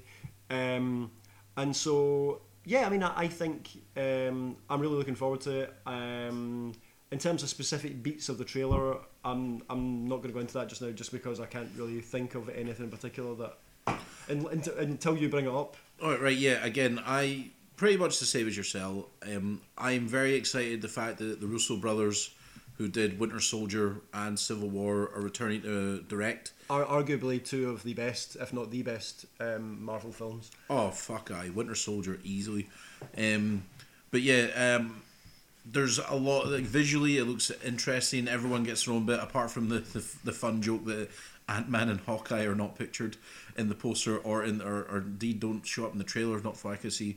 Um, my my favorite bit, and I I think it's everyone's favorite bit in the trailer. Is when Thanos locks up with Cap, like I, that got me fucking. I like. I cannot wait to see what's gonna happen there. You've got the Guardians of the Galaxy in there. You've got Chris Pratt like being uh, Star Lord. Uh, the wee um, bit at the end with Doctor Doctor Strange and Spider Man's a cool wee exchange. So I, I'm not worried. I'm not. I I I just it because it's got so much to live up to. You just expectations are extremely high. Much of, much of the excitement about the Avengers films from the get go has always been about seeing your heroes finally get to interact with each other, um, which is something which is probably one of the ways in which DC kind of dropped the ball because they never because they never really spent the time building their own characters up. For you, so you weren't excited to see the Flash meet Batman because you'd never Yeah. seen the Flash in his own Yeah. film before. Apart from on a computer file or Yeah, yeah. uh, yeah on With an, a- with- on with an a- MP4 with- file, you're like cool. With with with uh, little desktop icons that you probably spent so much time designing for whatever reason as well. yeah, But anyway, shy. it really was so shy. Um, but yeah, so that's that's half of the fun of the Avengers films, and I think a lot a lot of that will come from it's Iron Man talking to Star Lord, you know, Yeah. and that kind of thing. Um, but yeah, I mean, I think in plot, as I just repeat myself, but I think I think they get it right more often than they get it wrong, and um, yeah, I ha- I have faith that uh, it will work out quite well, and I'm really looking forward to it. yeah, Paco, I- anything more to add? I, I I just I, I hope it's good. Like uh, it looks good from the trailer, but at the same time, man, not to be like the complete cynic all the time. But a Civil War ended up just being twelve people fighting in a car park. So hopefully, Fuck off, alright? Infinity War or whatever the fuck it's called, like a See, this is this ends is up being an actual war. okay. Well, all right. Is, is your complaint about the is your civil war complaint the fact that it wasn't actually a war? Yeah, like Civil Well, War I think makes I- it sound like a total grand thing, like No, a but- no, but epic thing, No, but but then it the- ends up being a minor scuffle in a car. That's is that's that's such, bollocks. a, that's such a facetious and to, to look at simplistic way of looking at it is Yeah, like yeah. there's a war of words, there's a war of uh, ways of like living your life. It doesn't all have to be an actual war, Yeah, it's I about the suppose fact that your civil, heroes have civil broken down. drunken brawl doesn't have the same ring to it. man. They have a scuffle, but there is so much that builds Ci- towards civil that. Yeah, yeah. disagreement. I, I, I th- yeah, I think, I think to, to, to characterize civil war as not having enough war is to completely miss the point. Um, Completely. yeah, but and, it and- should, but it also, should have been a bigger scale thing. I don't think so. I think I think, but also on top of that as well, though, um, if that's what you're really worried about about Infinity, Infinity War, then you know from the trailer that there are large scale battles in Yeah, this. it's like No, so. no, what no, are no. you? It's like oh, but if it's if it doesn't go on for infinity, then it's not There really be the Infinity there War. may be a large scale battle. I don't think so because see if you if you look at the trailer closely, you notice that there's a battle in Wakanda, but there's also a battle which appears to take place on Thanos' homeworld Mm-hmm. as well. which is the moon of Titan. Is it? Yeah, Okay, cool. Um, but is in the, the moon of Saturn, Titan, not one of Titan's moons. Yes. Which I don't know if Titan can have moons because it is a moon itself. Well, we'll wait and see if Sam Worthington gets there. who knew? Yeah, Um, Callback humor. yeah. Uh, well, there's nothing really. I mean, It's going to be entertaining. yeah, it will be. That is full show. yeah. Yes, but as I say, the one the one uh, big misstep. I think you were out the room when we talked about this, Paco. The one big misstep that Marvel, I say, would ha- have had is the last Avengers film, which was a bit of a mess. So, and I think some of that mess could have been solved by picking things back up from the cutting room floor.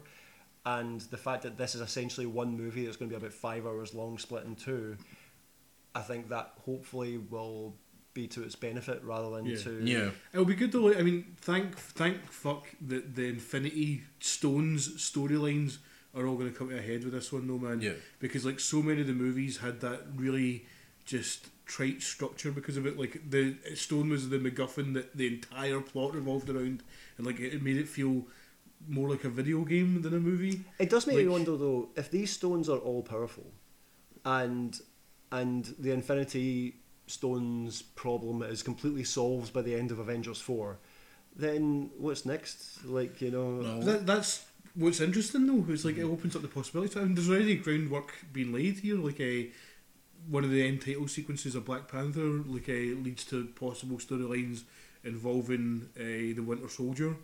I I won't say any more than that because like that's mm-hmm. vague as shit. Do you mean that's not like saying much? Yeah. But then like on top of that, like we've also hinted that a this is Chris Evans's last contracted role in this. Mm-hmm. And then Andy who reads the comics knows that either Falcon or Winter Soldier become the next Captain America. Mm-hmm. So like, there's plenty still to kind of do here and stuff. Like maybe mm-hmm. not like a big all-encompassing thing that brings everybody together. Yeah. But that's happened now. We don't need them all to be together. Yeah, and again, because because of the structure of where the films are released, like Ant Man and the Wasp is like pretty much straight after that, and then you've got Captain, Captain Marvel, Marvel. So you where like, where does yeah, that people come after people expect? Captain Marvel to be in this as well, like at least briefly. And Yeah. uh, her stuff is like quite heavily involved with a, a kind of race invading aliens as well, which I, I get is quite similar to like what Thanos Mm. Yeah. is already doing, but they're different aliens Yeah. that can But- like shapeshift and like take people's uh, Mm-hmm. identities and stuff like that. So like. Well, that well, that's cool, but I um I don't have a problem with going in different directions. I guess I'm I guess my my my not concerns the wrong word, but I'm just trying to figure out. Literally, the way they paint these Infinity Stones is that they are the most powerful things in the universe, Yeah. right? Yeah. So therefore, if you've solved that problem, then everything else is slightly less dangerous. You know, like That's the um, same with every kind of thing though that kind of continues on in it. Like every single franchise like has like a gigantic threat, and then when that's solved, everything that comes after it, you're kind of like, well, I mean, look at Star Wars. Like Darth Vader and the Empire were exactly that. There was like there's such a, an all-encompassing massive threat, and it's like everything since then again is like all these new films feel like isolated skirmishes rather than like a galactic spanning. Yeah, it does kind of Thing. that. That's a perfect example of how by building up to too much uh, from the get go. Not that Star Wars was ever really planned out in the way that Marvel is. It does kind of dilute what comes after it to me because it's all kind of it's a law of diminishing returns.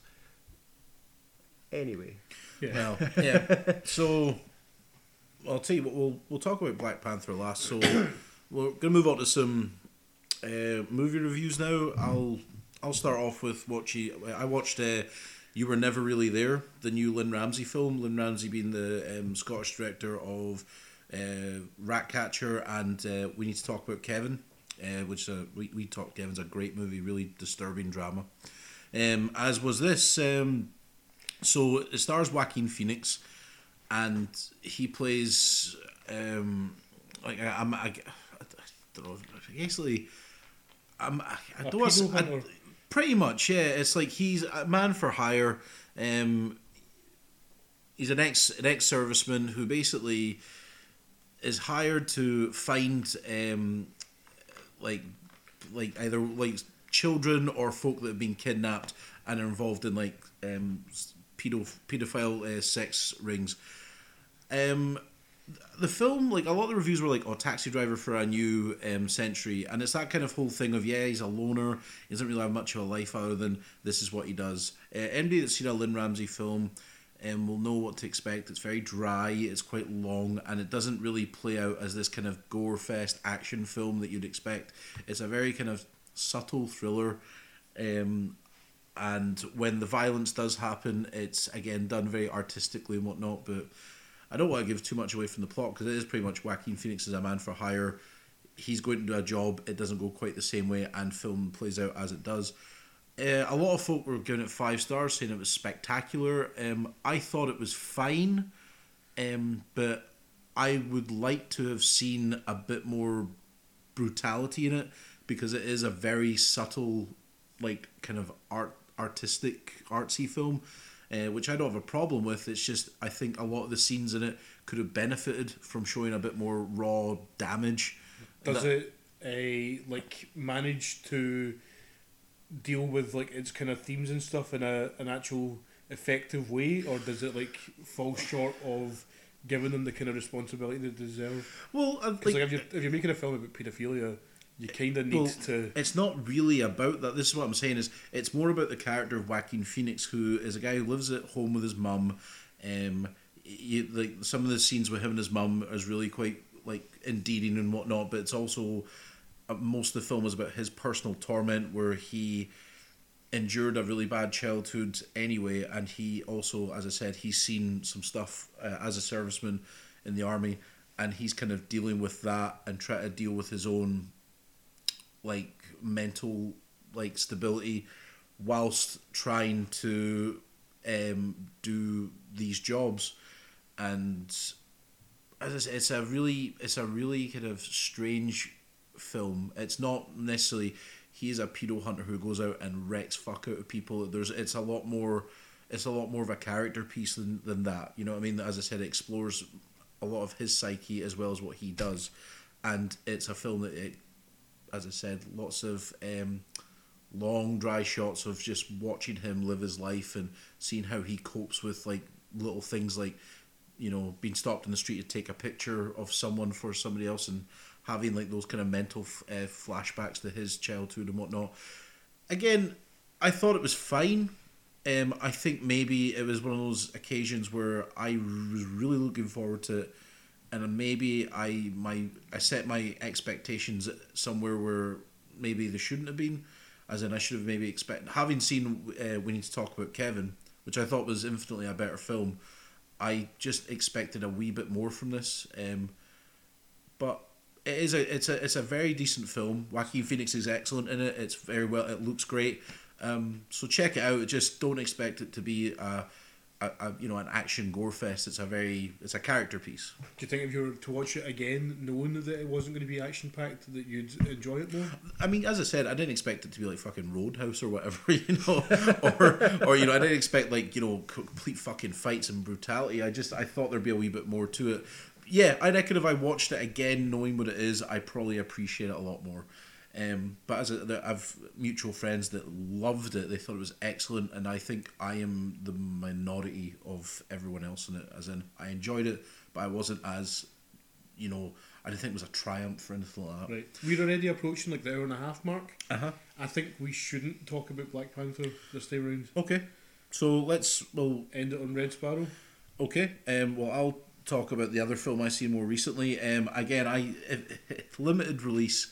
Nobody's going to see this film, Oh, but you rub should. in, why don't you? Uh, Mum and Dad. Alright, so I thought you were going to talk about the last flag flying one again. No. Uh, uh, Mum and Dad. Um, it is from um, the one of the directors of Crank, um, Brian Taylor, I believe his name is. Um, it stars Nicolas Cage and Selma Blair, and um, the film basically is about Nicolas Cage and Selma Blair are parents. They've got a teenage daughter and uh, a little boy, who, and if anybody has seen Crank, knows the kind of fast edits and the kind of fast music edits with the fi- uh, and how the, those films are presented, and basically the way the film goes is. Uh, they're living their life fine, and then an event happens. Something happens that you never know what it is. It's only queued up by audio, and w- in which um, parents turn on their children, as in they want to kill them. So, as I said, So is it only parents who have heard this thing you're talking about that do it? no, at, at at some point during the, the film, at some point during the day, the parents are going about their life. They go to their yoga class, they go to the office and whatever. They come home, and something they've either heard this audio, and you'd never know what it is, but it's like an audio click, and they see their kid, and then almost turn into like a zombie where they want to thrash them Right. and kill them. But it doesn't. It's not like a universal thing where it happens to every parent at the same time. Not It's not like a not- single event. It's like a It- something that happens to it, people. it starts off as a like again the way like the kids are in school everyone's living their life then all of a sudden uh, all the kids are getting called to the principal's office or saying they need to go home and then school security's outside because all the parents are behind the cage very much like a zombie film and the parent and the kids are like well what's going on here and the parents are like no come come you need to come over here and like a couple of kids vault the fence and then are brutally murdered but, but- only only by their parents. by their parents. It's really quite funny because it's like a parent might hit another kid like, "Oh my god, I'm sorry," but then they see their kid and then are become bloodthirsty and want to kill them. Again, it is a total. It's it's. I loved it. It's a comedy, comedy kind of a dark comedy with uh, a lot of really f- like lasting kind of moments. And anybody that knows Nick Cage and has seen him go full Cage in like Face Off and anything where he just OTTs the shit out of it. This is the ultimate Cage being over the top. And as I said, if you've ever seen the kind of crank films, you know the kind of humor that's involved and the way the films are presented. But it's an absolute blast if you're a fan of the zombie genre or indeed uh, just uh, dark comedies. Um, it starts. I, the best way to kind of describe it is it's kind of like the remake of Dawn of the Dead meets Home Alone. so, uh, see if you can. I wish. I, I hope to see it again because I I had a fucking blast watching it, and again, if you're a parent and you have those moments, and I'm, I'm none of us are a parent, but I can imagine the parents get away where their kid just pisses them off so much that they just look and think, "Ah, if you were my, I'd wring your fucking neck. It's almost like that's the concept of this film, uh, and it's as I said, hilarious and whatnot. Um, so check it out, and there's some really fucking dark moments in it. Uh, which I won't go into, but I'll tell the boys after this show because I don't. It's, a, it's not so much a spoiler, but it's something Paco really appreciate because you don't see it in Western cinema a lot. I, I know exactly what it is now that you've. Yeah, that. I know. Um, So that was Mum and Dad. Check it out. I really enjoyed it. Uh, Paco, you saw Red Sparrow today. Uh, I did. Uh, so I kind of purposely picked this because I didn't think any of you guys had seen it. Uh, so just Yeah, for the I- sake of diversity, and because like I'm going to be talking about Tomb Raider on the Monster Closet uh, on this Saturday's show. So Plug. tune in for that. Um, but yeah, like I was expecting this to be a lot more action packed, uh, which seems to be the theme of the show today. Uh, it turns out that it wants to be like a total serious spy drama, spy thriller. Espionage. Uh, thriller. yeah, but like it doesn't really have the payoff for it. Like a, it, it kind of it just follows it follows the story of Jennifer Lawrence, who is the kind of daughter of uh, a kind of KGB agent or something. Sorry, Right. like she's the niece of a KGB agent.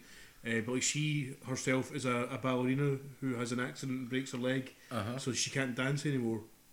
But like her uncle, like uh, realizes that she's got the potential to, to be quite useful to him because like she's quite a, a seductive person. Right. So uh, he uses her to get close to somebody, you know that he, that kind of that he wants to kind of get dirt on or whatever. Yeah. Uh, but then like things go wrong and that guy ends up being murdered in front of her, Mm-hmm. and uh, she gets a choice of either being killed or going to work for the government as like a sparrow, A sparrow. Right. uh, which is like a. you see all that in the trailer. Yeah. Yeah, Yeah. it's It's like a it's like a honey trap kind of specialist, isn't it? Yeah, like exactly. Like I, I thought it'd be more like Black Widow, where like she is like a, a spy who can do like all these Martial arts over the and top martial arts and gunfighting stuff.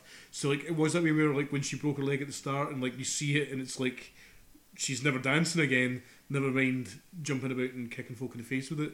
Uh, I was kind of like, what does what does that mean for the rest of this film? And then uh, you know it kind of slowly sink, started to sink in that like it just seemed like a cheap Channel Five porno. Uh, that wants to be taken seriously but doesn't really have the, So you, Wow. you so merit of it. because I was a bit int- uh, curious about that myself as to there's nothing wrong with a story about that kind of plot as long as it's handled well and it kind of maybe talks about how that what that does to a person to be that kind of a They don't really. they don't go into that at all Not at all. Right, okay Like, uh, like they they kind of have a couple of instances where someone kind of brings it up to her. Like, I mean, Joel Edgerton uh, directly asks her that, and uh, she just kind of looks sad, and then that's it. They never mention it again. And uh, Yeah. like, there's a lot of stuff in the the kind of the film where they talk about how she needs to kind of figure out what a person wants and shape herself to be that missing piece of their life so that they'll kind of feel comfortable with her Yeah. and uh, they they never really turned the lens of that back on her.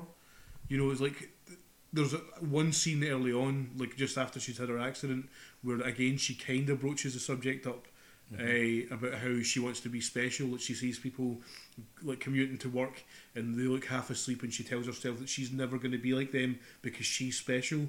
But now that she can't do her uh, dancing anymore, like she doesn't see how that's a possibility for her.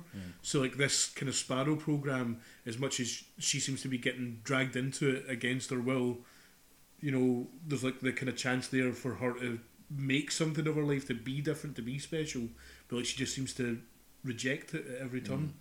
Uh, and like the the movie's not like meritless, like it is entertaining, uh, but it's just not as clever as it thinks it is Yeah. and I like a, a lot of the kind of the tension of it really does stem from the idea that you never know whether or not she is acting a as a spy for Russia or whether she is actually trying to get away from that life of being a spy. Yeah, right. So like she plays every day. It looks like she's playing every day against each other, and you'd never really know where her, allegiance properly lies. And it- that is the crux of the film, and that's like everything about that is what the film kind of leads up to is is who is she actually in it for? But it's not done in a smart way you It's, want it to be done. yeah, it's like Right. it's it works as a plot. Like it's Mm-hmm. not like you know by the conclusion you're like, oh for fuck's sake, that's ridiculous. Mm. But like it's never great. It's just adequate. It's just alright. See, that was my like. I liked the trailer, but I remember like looking, thinking, like, I might go watch Red Sparrow" a couple of weeks ago, and I seen it was like hundred and fucking forty minutes long, and I'm like, "Wait, what?" Yeah. And I was like, "That's a long fucking you, movie." you feel it. It's slow. yeah, Like, and then I was like, "Who?" I was like, "Francis Lawrence." I'm like, "No, okay." The 140 minutes with that director, I was like, how what else has he done? Hunger Games Uh, Really? He Wow. did. He did. I think the second or third one. He also did I Am Legend.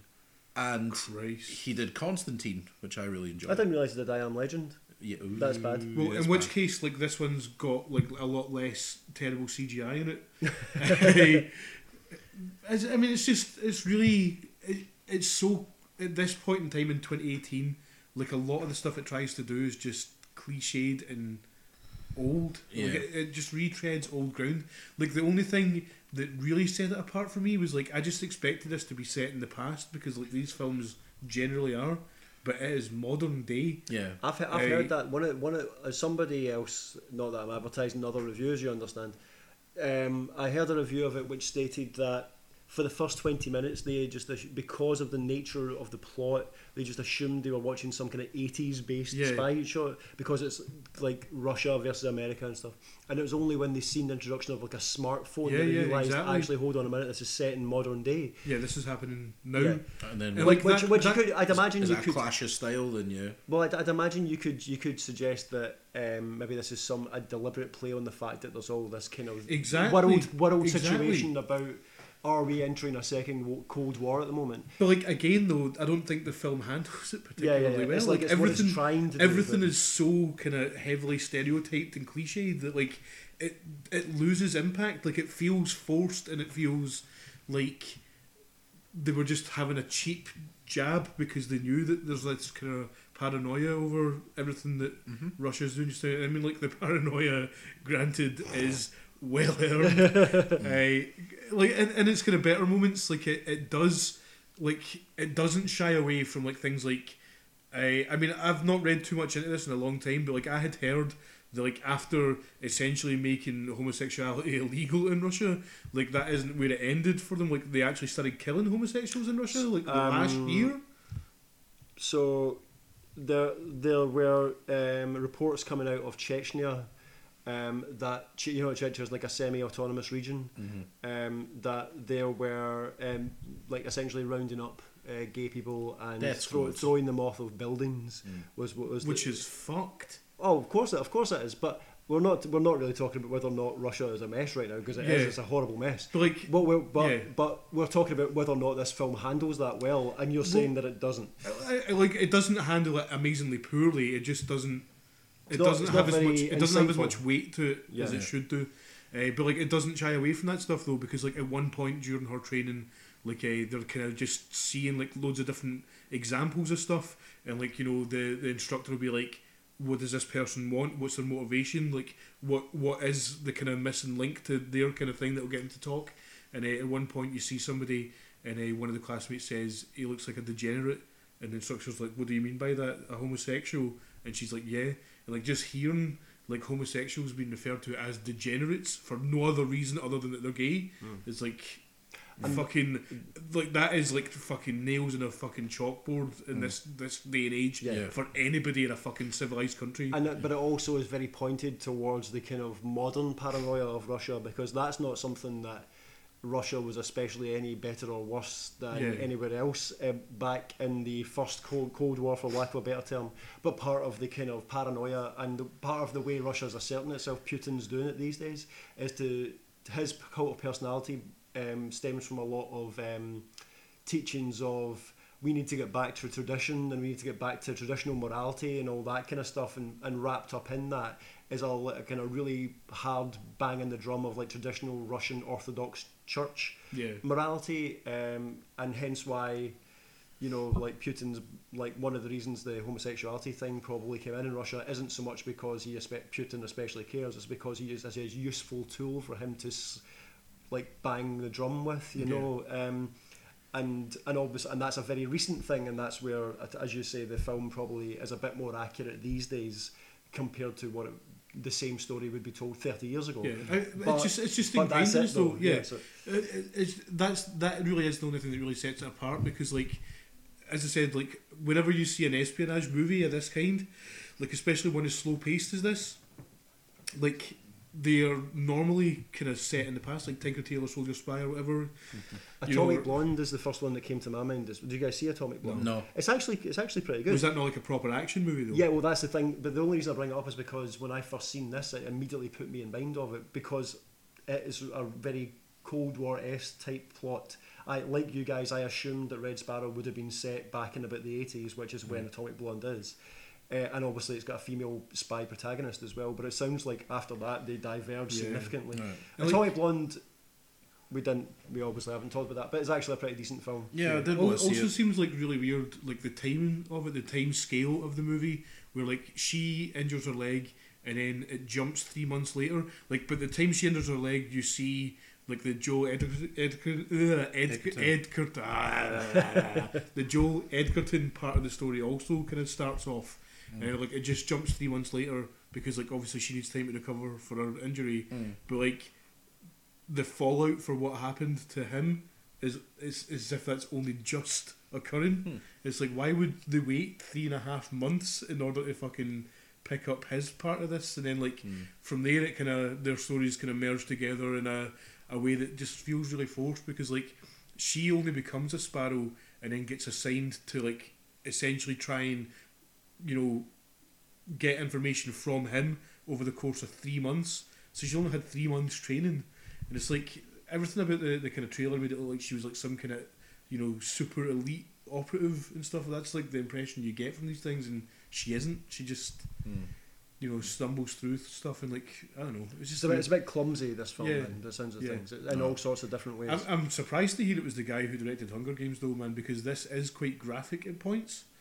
Uh, like again, though, like it, it doesn't feel earned. It just feels cheap. It's just like a we want this to shock audiences. So, what's the gimmick that the killer does this time? You know, Right. uh, in this case, it's a, a very well. Actually, I won't spoil it. Well, Yeah, but Yeah. I, I, I mean, it's not a terrible movie. It's it's watchable, Mm. but like yeah. it's not it's not fast paced, so don't expect that. Like this Yeah. is like a total Sunday morning effort. Like you know, you see it on a streaming site, and you know Aye, you don't like, have yeah. anything else to do for the next couple hours, so Yeah. not stick it on? No, that's fine. Okay. Well, that about does it for this episode, gentlemen. Um, I thought it went really well for the first one back. Uh, first one of 2018 as well. So hopefully we'll. Happy this- New Year. Yeah, happy New Year. um, so hopefully we'll keep this as a regular occurrence. Uh, Craig is based in London, but I'm sure he'll be on again sometime. Thanks very much for coming on, Craig. Thanks for having me back. No bother. And Paco, pleasure as always. Yeah, you're welcome. I know. Don't know why I'm saying that. You know, we live together, so I'll see you like after this. Anyway, but um, join us again, hopefully next week or the next couple of weeks uh, for next episode of Rappers in the Kitchen.